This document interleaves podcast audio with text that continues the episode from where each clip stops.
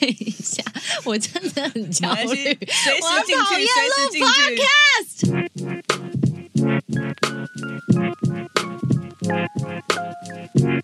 今天星期三，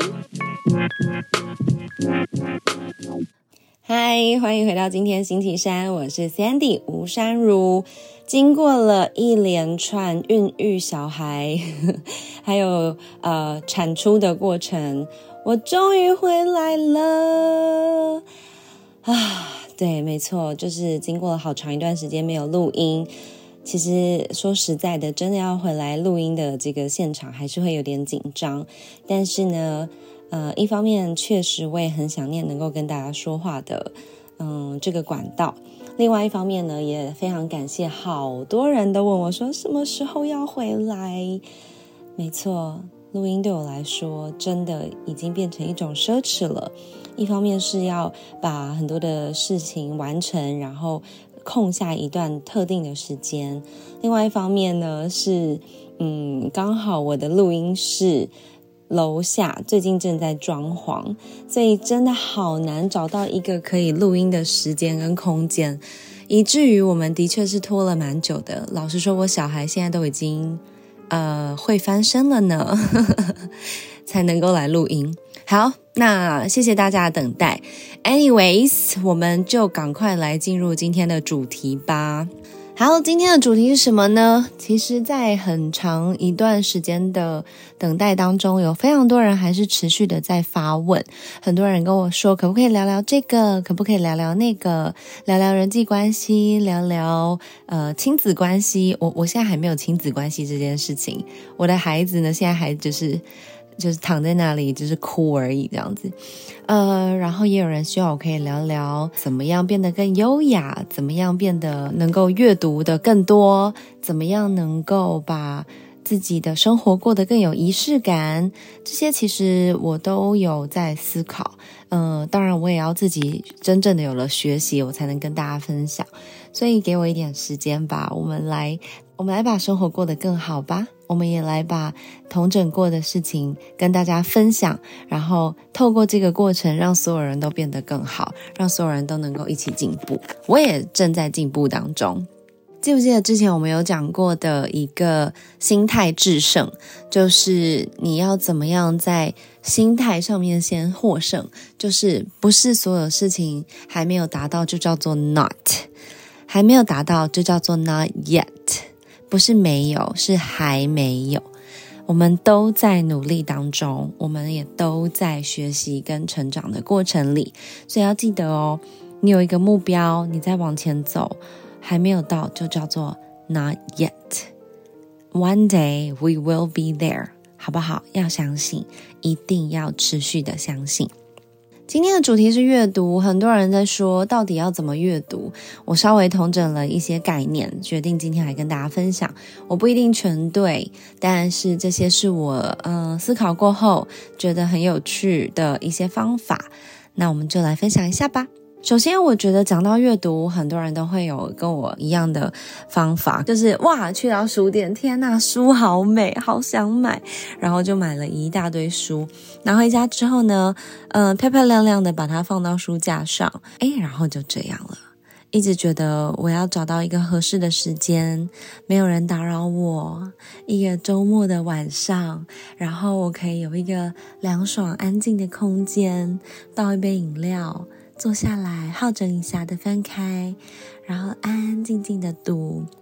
然后这个时候，你就会想要滑一下 Instagram，看一下 Facebook，旁边就会有家人来说：“哎，要不要去吃巷口盐酥鸡？”或者是就会突然有一个讯息进来，就是朋友要约你干嘛干嘛，或者是啊，对吼，衣服洗了还没有晾啊，对吼，我的狗的玩具买了，怎么还没有拆开？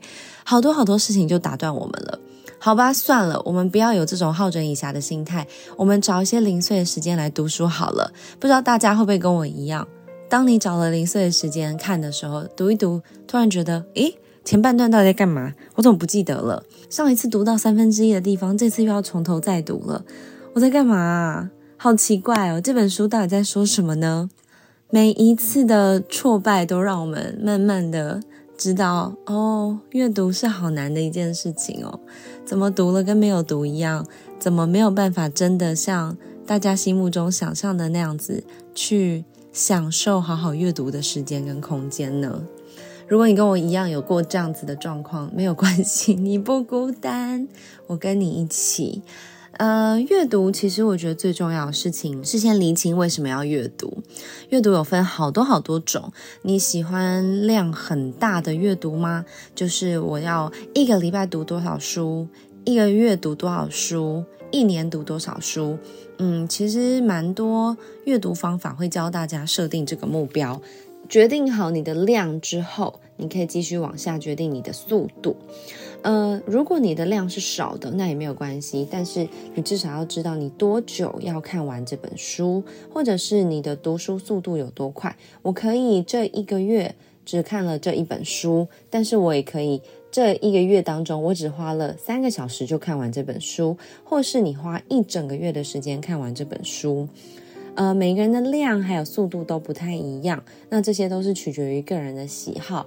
我觉得没有必要为了追求一个可以跟别人炫耀 而，嗯，把量定在，例如说我一年要读五十二本书，我一个礼拜一定要读完一本，速度很快，量很大，不代表值就很好，或者是呃，不代表你就真的完全都有吸收到。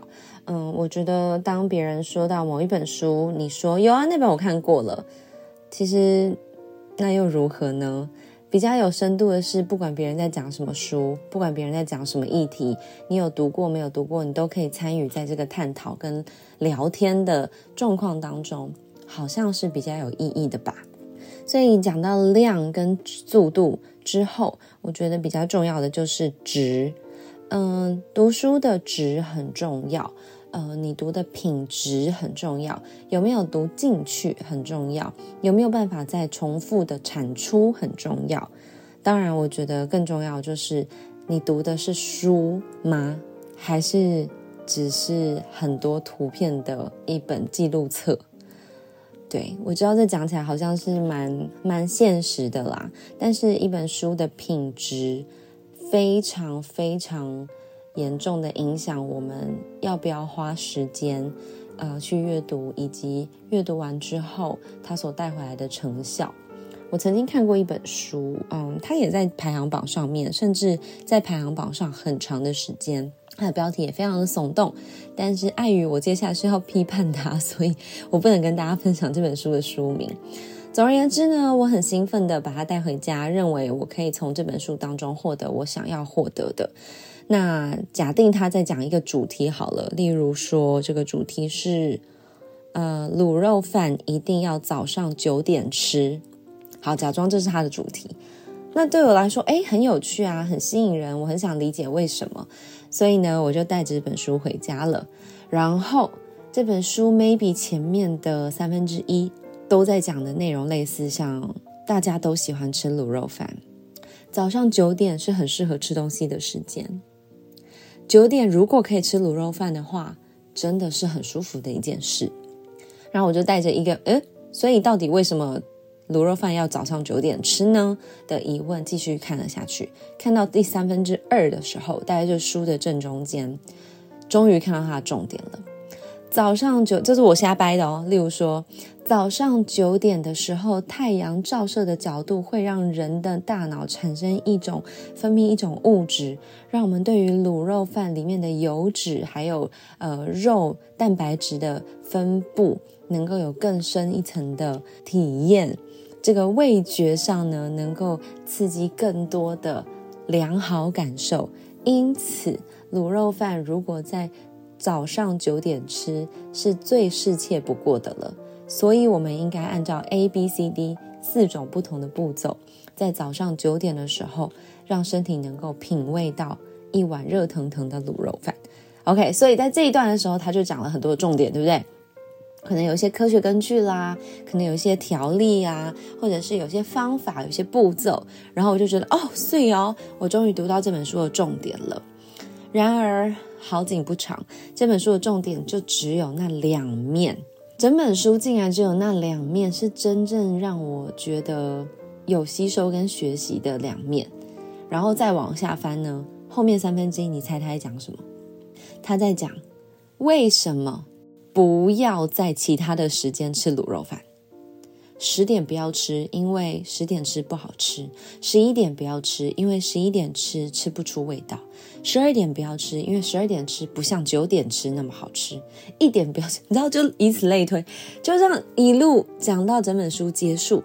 当中非常多的引经据典，他用了非常多名人的故事，或者是名人的一些呃金句，甚至是一些很微妙的数据，可是却完全没有办法论证其他的资讯，等于这一本四百块的书，只有那两面是重点啊！所以有了那次读书的经验之后。我就开始真心的理解到，哦，阅读的值非常的重要，比速度快不快，比量大不大，要来的重要多了。那当然，第四个对我来说蛮重要的事情，就是阅读其实是可以很杂，却很有吸收力的。很多人会觉得我就是喜欢读，例如说人文类的啦，我就是喜欢读自然科学类的啦，我就是喜欢读社会形态类的啦。也有人很喜欢读的是，例如说饮食类的啦。其实我觉得读什么都好，嗯，但是每一种类别 maybe 都可以多加的涉略，然后多理解一点点。因为我们每一个人都有自己的喜好，每一个人都有自己想要更多了解跟认识的地方。像我自己个人，我就很喜欢读饮食类的书。我每次在书展要买书的时候，哇，我看到一整排在讲饮食的书，我就会很兴奋。我不一定喜欢读食谱，但是我很喜欢人家在讲食物的由来啊，它的历史啊。甚至如何制作这道食物，过往人家是用了多少的力量去研究出最合适的火候啊，呃，或者是去哪里找到最好的乌醋啊？虽然它不一定可以带给我人生什么样子的冲击，或者是带来人生翻转啊、改变生命啊这种很夸张的目标，但是我在阅读饮食类的故事或是书籍的时候，其实会有一种安定感。我会觉得非常非常的幸福，而这样子的幸福确实也可以延伸到我日常生活当中。所以当我在做菜的时候，我会更多的去思考，嗯，这道菜是把，例如说我买了柠檬叶啊、香茅啊、南姜啊，我要怎么样把它冲撞出呃泰式的南南洋风的味道？可能不是重咸，不会让身体吃了负担很大。那这个就是透过更多的想象力。总而言之呢，阅读对我来说，只要读到饮食类的，我就会觉得幸福满分。那同时，我也很爱读科学类的、心理学类的，这也是为什么我有很多东西可以跟大家分享。大家都知道我的职业是主持人嘛，所以我会碰到各式各样的人，说各式各样的话，聊各式各样的主题。可是如果今天我只 focus 在我自己有兴趣的事情上，其他的东西我就没有办法有回应了。所以我很喜欢杂食性的阅读。嗯，除了我自己喜欢这些主题之外，我也会去阅读关于家事整理、收纳法则。呃，或者是我会去阅读关于身体筋膜、肌肉、骨骼，或者是我也会阅读如何谈场恋爱、如何与家人相处，呃，这种比较现代会有的问题 的书。呃，同时我也很爱读的是，其实不爱啦，但就是我会刻意拿来看的，就是一些比较科普类的、压力很大的那一种，例如说。嗯，为什么我们大脑想的事情会变真的？就是包含讲到我们的神经元啦，我们的嗯脑袋如何运作啦，嗯这些东西其实对我来说都还蛮有趣，但是是需要花力气的。最困难的是什么？一些商业的书啦，如何？致富啦，致富心态啦，或者是如何存钱啦、投资啦、买房啦，唉，其实很多类的书我都会多多少少了解一下。其实没兴趣也没关系，累积起来确实就是一种复利滚存的概念吧。虽然不知道这一点点的利息能干嘛，但是复利滚存是我的目标，就是带着我原有的，加上一些利息，让我每次的基数都更大，而基数更大，随着时间的推移。我就有办法累积出更大的成就，也就是更多的利润。其实严格来说就是这样。所以呃，小小统整一下，我觉得阅读的目标很重要，先设定好目标，再开始阅读，会是比较好的办法。你为什么要读，就会有不同的读法。如果只是休闲娱乐好玩，你怎么读都可以。建议就是选择自己喜欢的，然后建立适当的速度。就可以继续读下去了。但如果你今天的目标很明确，我必须有吸收新的资讯，然后有更大的成长、翻转人生之类的话，那我觉得值就很重要。你要去找寻合适的品质，呃，甚至是质感很好的书。呃，这些书它的内容就会非常的丰富多元，甚至能够自己论证自己。再来就是量了。嗯，如果你的目标是在短时间之内可以嗯让你的人生有很大方向的进步，那 OK，那你的量就非常的重要。但不管怎么样，量、速度、品质，还有杂不杂实，这些都是取决于阅读者本身。好，那再来呢，就是到底要怎么阅读？我先分享我自己的，我非常感谢我国中碰到的一个呃阅读赏析课的老师，其实他好像只是那一天来代班而已，所以我好像只上过他大概五堂课吧。嗯，范老师他当时教我们阅读，他是我人生当中第一位教我们拿着一支笔，甚至要求我们全班拿着一支笔阅读的人。当时读了什么书，我一点印象都没有，但是我只记得我们拿了书。看，然后因为每个人都有自己的那一本书嘛，那书是我们自己买的。然后呢，我们就在阅读的过程当中要写笔记，写在书里面。那对于当时受到严格教育，书是至高无上、神圣的一个东西的我们来说，哈，要写在书里面什么意思啊？那老师给我们的方法呢，我到现在都还在使用，就是我看书的时候，我一定会拿着一支笔。然后一边看一边把我觉得有意思的地方画线画起来，但是并不是每一句觉得认同的金句都画起来，而是我觉得我可以跟这本书对话的时候，我就把那条线画起来。也就是说，作者在写这本书，就像作者在说话，而我画线像是我在回应作者说的话。例如说，我读到了这句话，觉得很有意思，我就把它画起来，然后在旁边写上我的想法。例如说，前阵子我读到一本书，在讲内在小孩跟内在的家庭，所以就是说，他提出了一个新的概念，就是当我们的心里有一个内在家庭、内在家族的时候，你就得去分析，呃，你的内在家族里面有谁，呃。我觉得这是一个很有趣的议题，所以我就把内在家族这个主题把它画起来，然后去分析内在家族有谁这句话画起来，旁边就写了我的想法。很难相信自己的内心还会有另外一个家族，乍听之下好像人格分裂一样。好，这是我写的笔记。那这句话有什么意义吗？其实没有，但是我就继续往下读。读着读着，果然这作者就讲到，很多人会认为这样子的心理学的做法好像人格分裂一样。不过其实他是怎么样怎么样，他在解释这件事哦。可见我的看法就是这个作者他在讲述这个概念的时候，常常会碰到的问题，也就是他需要解决的问题。那很成功的就是这个作者提出了主题，我回应了主题。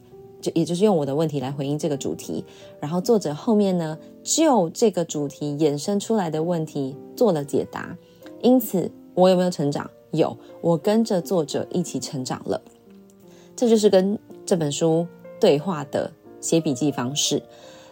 很多时候，如果我在看书，我用这样方式写，而这本书没有办法解答我的问题的时候，我就会小小的。在心里面对这本书或是这个作者打一个小小的折扣，呃，并不是说它不好，而是说哦，OK，可见这个主题是还可以再延伸，还可以再扩张的。那这个如何扩张，如何延伸，我们等一下继续讨论。好，所以我是会拿一支笔，一直不断写笔记的。看不懂的地方，我就会圈起来，真正的在上面写我看不懂，因为可能多年后你再回来翻，你就懂了。但是我会记得当时的我是看不懂的，因为看不懂，所以脑袋会思考，这是很有趣的事情。因为不知道这句话什么意思，你就会重读两三遍嘛，随便乱讲。例如说，我之前在读有一本书，在讲整理不是丢弃东西的时候，他就讲了一句话说。所有我们我们丢弃的东西，都会用同样的模式回到我们身边。乍听好像很合理，但我就把它圈起来，然后我就写说：丢掉就丢掉了，怎么回到我们身边？是物品回到我们身边，还是一个 energy 一个能量回到我们身边？问号。然后我还写说：能量回到我们身边又如何？问号。反正物品不会回来就好了。我已经达成丢弃。整理清洁的目的了，不是吗？于是我就在这句话旁边想了很久，一句我到现在都还记得。因为不懂，所以我还记得。因为多加思考，写了笔记，所以我去思考说：哦，不对啊，这句话什么意思？我听不懂哎。我这样左思右想还是不懂，但是没有关系，我记下来了。有一天我如果突然懂了。我这个未解之事就找到了答案，所以这是我在呃阅读时候写笔记的思考范畴跟方向。如果大家有机会的话，可以试试看，真的拿一支笔，不是只是把喜欢的句子画起来，而是真的跟这本书的作者对话。然后呢，再来，大家也都知道有一个成语叫做“教学相长”，就是当我在教你的时候，我也同时在学习。你在学习的时候，你也同时有机会教导我，就是这是老师跟学生的关系。嗯，学生提出问题，老师如果没有答案，表示老师还可以再学习。那老师回复了学生之后，自己也会有更深一层的印象，下一次就知道哦，这里很有可能会有人听不懂。当学生们能够提出问题，更希望能够求解的时候，老师就有机会可以进步。所以我很喜欢用教导、分享、传递的方式加深我自己的学习。或许这也是为什么我想做 podcast 吧。除了我真的很有话想说之外呢，我也希望可以把我学到的东西再次统整，再次用条列式的方式，甚至用心智图的方式把它 refresh 一遍，然后一遍、两遍、三遍，然后统整成可以跟大家说的话。非常顺畅，甚至非常像口语的方式来教导给大家，所以我觉得教导也是阅读很重要的一部分。你读完了之后，内化、消化好了，用自己的话说出来，这本书就会真正的变成你的东西。很多人可能不认为自己有在教导，但是当你读了一个书，学了一个新的概念，然后拿出来跟旁边人。聊天讨论的时候，其实你也是在传递、分享，还有教导，只是你教导于无形，但也没有关系，因为嗯，在讨论过程当中来来回回，就像是你拿一支笔在那本书里面写笔记是一样的，跟作者对话，然后你好像聊了天，得到一些新的资讯，回过头来跟你身边的朋友对话，你也可以从你朋友身边得到新的资讯跟回应。呃，你的朋友也可以从你身上得到新的回应，然后这个东西就会传递出去。知识就是这样成为有力量的点线面，成为一个网络，而这个网络会回到你身边，也就解决了我那天在读，嗯，整理不是丢弃东西，他所说的那句话：你丢弃的东西最终会回到你身边。其实不一定是丢弃，而是你传递出去的，因为。某种程度上来说，这也是一种物质不灭定律，很有趣吧？是不是很有趣呢？对啊，所以其实对我来说，我在阅读的时候最看重的就是我刚刚分享的这几个点，这五个点吧，就是重视它的量，重视它的值，重视它的速度，重视有没有杂食，读的时候目标是什么。我有没有写笔记？有没有条列清楚？我有没有教导、分享跟传递，甚至找人讨论？除此之外，嗯，其实心智图我刚刚聊到，我个人是蛮喜欢使用心智图，但是我觉得心智图并不是一个很简单就可以学会的东西，它是需要透过不断的练习，而且很有意识的跟自己的大脑，呃，不断来回的对话，才能够激荡出的。一个图表。那其实心智图有非常非常多的书籍也可以去阅读，我相信，嗯，很多有兴趣的人已经看过了。嗯，心智图其实跟子弹笔记术有一点点相近的地方，就是我认为它并不适合所有的人，所以。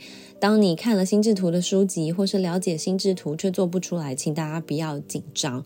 嗯，我觉得不是所有人都适合。就像子弹笔记术，嗯，很多人使用了，觉得人生变得非常的有规划，非常的有逻辑，而且有脉络，可以回头去找寻。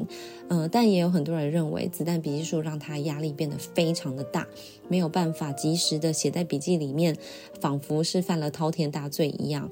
那我自己会使用心智图，其实大概是从在美国读书的时候就开始了。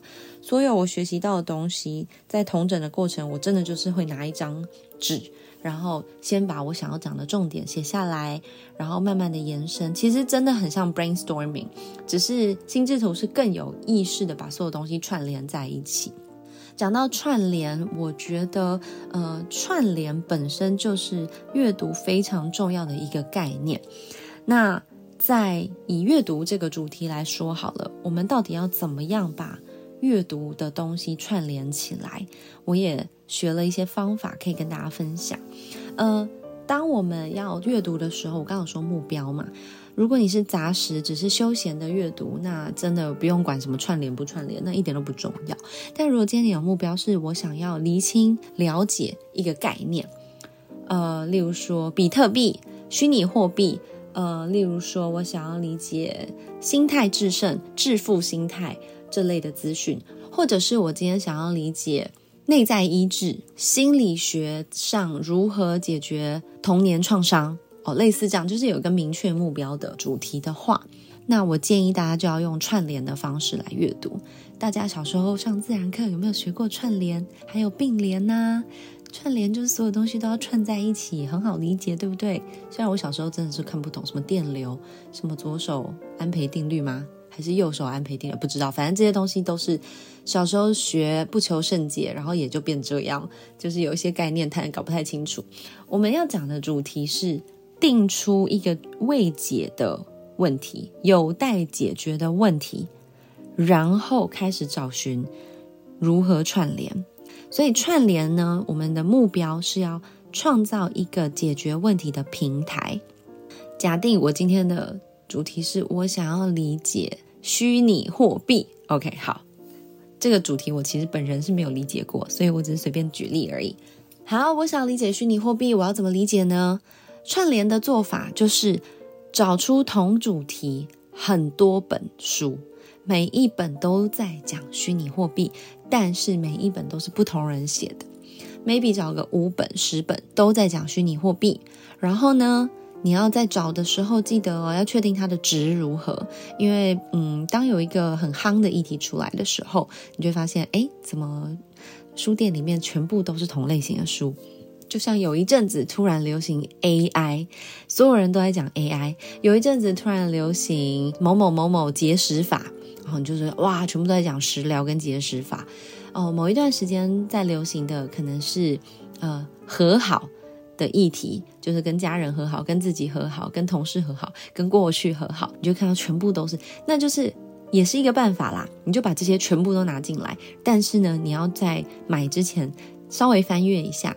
看看它的目录，看看它的呃头跟尾是不是真的能够点到重点，或者是他讲话这个作者的语法是不是你喜欢的？哎，有时候选书真的是非常需要技巧，你知道，因为很多时候我们只选书看的是封面，好喜欢哦，然后就买回家。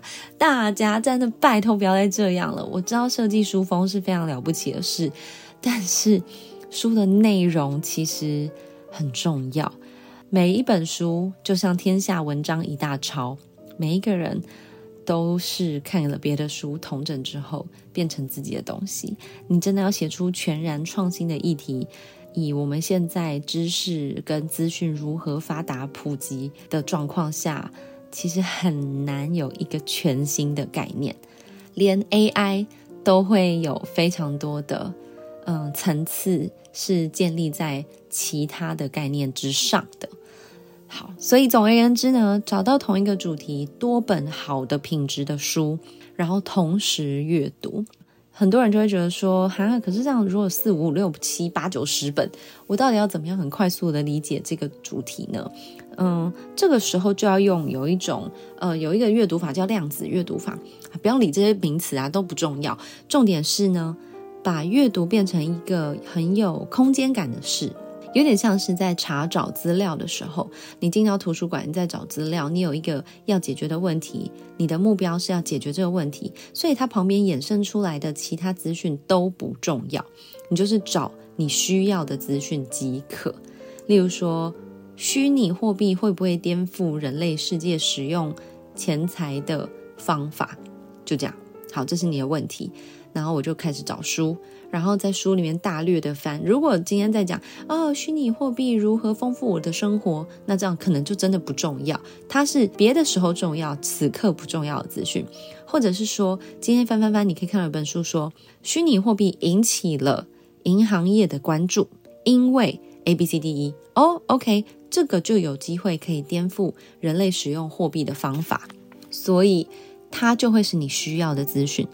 在这个立体空间感里面，你再去延伸，例如说银行，好，再从银行层面去理解虚拟货币，然后再来就是银行开始使用，例如说网络银行，因为虚拟货币，同时也给大家一个新的概念，就是让我们真实的货币不如也都只是数字吧。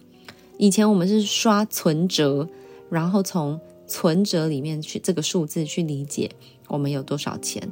但这个钱其实也不在我们的户头里，它只是一个数字而已。这也是某种虚拟货币啊。但是我们如何在这当中有一个使用、运用虚拟货币的概念，其实就是当真的虚拟货币出来之后，我们才了解，才想到哦，对吼，我可以回过头来在银行账户里面，就像我们现在有很多某某支付、某某 Pay，我们可以。朋友们一起吃饭，哎，我手机传钱给你了。那个转账其实只是一个数字上的转移，它并没有真正的拿到我们的钱。这也就是虚拟货币的概念嘛。好，我其实没有读过虚拟货币相关资讯，这是我一般的推测。所以如果如果有误的话，相当抱歉。我只是举一个例子，这样。那当你能够把这些资讯都串联在一起的时候，你就可以快速的理解一个概念。这个是很好用的方法，呃，但是它并没有办法让你享受读书的乐趣，所以，呃，要使用这个方法确实是可以，嗯，想一想啦。我觉得，嗯，它比较像是一种武器，当你急需要使用的时候可以用。就像在念书准备要考试的孩子们，就不需要再去品味、细细品味。文字与文字之间的关系巧妙之处，你只要找到重点就可以了。这是为什么我们读书的时候呢？老师总是叫我们，哎，拿一支荧光笔，把重点画起来。这个会考，那个会考。某个程度上，我们的学习就是建立在串联上嘛，建立一个串联的平台，在这个平台上面有老师给我们所有的资讯，但是这个资讯以外的一切都不存在。那它的缺点是什么呢？缺点就是未来我只记得这些小小的重点，我却没有办法把这些点连成线，再做成一面。所以点线面没有办法成就的时候，这些就只不过是零星、很分散的一些 bullet points，但是它并没有办法为我的人生带来什么极大的反转。嗯，所以就是看大家阅读目标是什么，串联平台很好用。嗯，但是它会有很大的缺点，就是没有办法享受阅读的乐趣，也让我们未来可能没有办法记得到底发生了什么事。好，那再来呢？我觉得在阅读的时候，还有一个东西很重要，就是抄写阅读法。非常多人会用抄写的方式把。喜欢的句子写下来，就像一些金句啦，呃，或者是有人会旁边拿一个笔记本啦，然后把你阅读过的东西记录下来。我记得好像之前也流行过一段时间，就是在子弹笔记术出来的时候，嗯，也有人会用呃子弹笔记术的方式来做阅读笔记。那他们就会通知：好，我读了几本书，第一本书呃大纲，然后。心得，然后中间写金句，然后尾巴写结论。第二本书大纲就很像小时候在写那个阅读心得一样，嗯，它有一个固定的模式，但是写完之后，大家的获得大家的 take away 到底是什么？其实我不是很确定，因为呃，我再讲一次，我其实不是很擅长使用子弹笔记术，即便我试过非常多次。那抄写阅读法。嗯，跟大家所了解的不太一样。京剧大家喜欢把它抄下来、写下来、打字打下来，呃，PO 到 Instagram、放到 Facebook，或者是写在自己的状态上，或者是在自我介绍的地方写一句京剧，是现在很流行的事。呃，我没有说不好，但是这样子的记录呢，就是一个记录而已。它可能只是这段时间你喜欢的话。嗯，你认同它，你甚至觉得哇，讲的真好，所以我想要把它留存下来。但是它对于阅读并不会有实质上的帮助。所以关于京剧，我们到底要如何让它有极大化的成效呢？我觉得最重要的就是要经过思考。所以其实阅读是一个很困难的过程诶，嗯，你需要再创造。就是说，你读了这句话很喜欢，但是你要如何把它再创造成你自己的语句，或者是透过思考之后，把它理解成更有人味的一句话？因为通常京剧都写得很美嘛，但是要让它成为口语化的一句话，是需要透过读者再创造的。所以看到了这句话之后，思考、截取、找到它最重要的地方。有做了一番取舍之后，要有一个很精致过后的产出，才值得抄写下来。所以，如果你今天是用抄写阅读法，就你当你看一本书，一边看一边把你觉得很棒的东西抄写下来的时候，我建议你可以用你自己的语句，而不是把它真的抄下来，是把这个概念思考过后、消化过后，写成你自己的话语。其实很困难，而且需要练习。嗯，我们可能从嗯百分之八十跟原语句一样，到百分之三十跟原语句一样，到最后百分之百是用你自己的方式说的。那有一些当然短短的句子，其实就真的是可以照讲，没有关系。例如说，像有一句话我很认同啊，大脑的思考能力才是阅读的本质。这句话我到底要如何再更多的取舍呢？大脑的思考能力才是阅读的本质。我可以把它改成：阅读最重要的事是思考，或者是说，阅读带来最高效的能力是需要透过大脑思考的。就是换句话说啦。我觉得换句话说，就是需要思考啊。你如果想过了，它就会自然的成为你自己的一部分，所以就不用再更多的背诵，或者是不用再耗费其他力气记忆，它会自然的成为你的记忆的一部分，以至于当你在分享的时候，它会很自然的嘣就跳出来，而不是说啊，我记得很久以前有一本书说了某一句话，哎呀怎么办？我自己有的时候也会这样。我记不得那句话，但它大概的意思是什么？其实这就是对的呀，你只要记得它大概意思就好了。因为我们不需要成为背京剧达人嘛，这真的不重要啊。好，抄写阅读法，呃，加上刚讲的量子阅读法，就是增加空间感、立体感，然后增加它的质感，还有它的量。多本同时同主题的串联阅读，再加上呃精致化的产出跟抄写，再创造内容的这一个过程，就会让你能够把读过的东西快速的变成好像你钻研很久的东西，呃，这就是阅读的小秘密，可以分享给大家。那我觉得，嗯。我们没有要真的成为很厉害的人啦，但是能够累积更多的知识，其实是很令人兴奋的事。嗯，如果能够用一些方法，不管是我刚刚讲的，嗯，找到目标，嗯，做笔记，用心智图，或者是用教导、分享、传递的方式，或者是用我刚刚说的串联平台，创造一个平台，快速可以找到自己的图书馆的方式，或者是。抄写啊，量子阅读啊，这种这种不同的嗯 p e b b l e 我觉得最终的重点就是我们希望可以成为更有知的人。不过你知道吗？其实说真的啊，我们人越有知就越无知，是不是讲起来很绕口？但这是真的。当你知道的越多，你不知道的就越多。意思是，当你在你的小圈圈里面、你的小泡泡里面、你的小泡泡里面全知了，你的未知就是零嘛。因为小泡泡里面，你去所有东西都知道了。但当你踏出那个泡泡，然后看到外面的世界，你知道的越多了。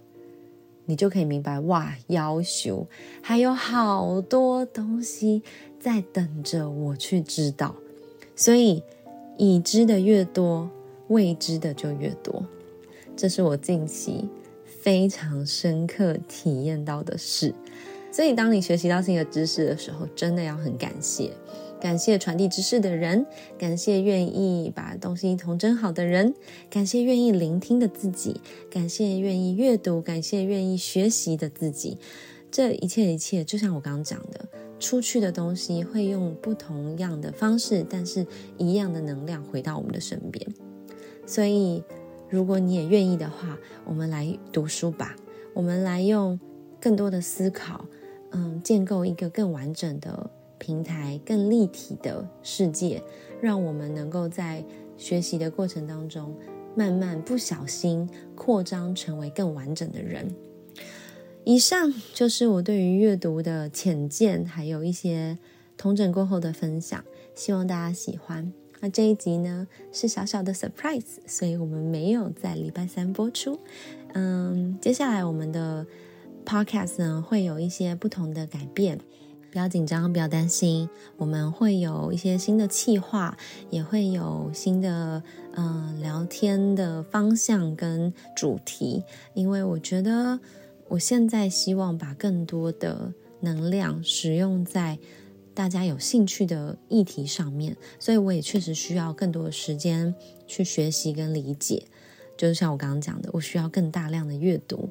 所以呢，我们仍然会维持一个月两次的更新，但是我们的内容会有更有架构的方式来呈现。不知道大家听不听哦？我在说什么？但 anyways，以后你们就知道了。那接下来想要跟大家讲的就是呢，嗯，谢谢大家一直以来对今天星期三的支持。嗯，因为我们的团队其实也就是只有我，还有我的 partner 欧尼，还有我的员工，我们两三个人，呃，很努力的在产出这样子的内容。嗯，但是确实其实是很辛苦的。所以，如果你也喜欢的话，欢迎点我们的抖内连接，给我们一点鼓励，让我们可以知道我们做的事情是被看重的，呃，是被大家珍惜的。谢谢你们的聆听，也祝福大家一切顺心。我们下次见，拜拜。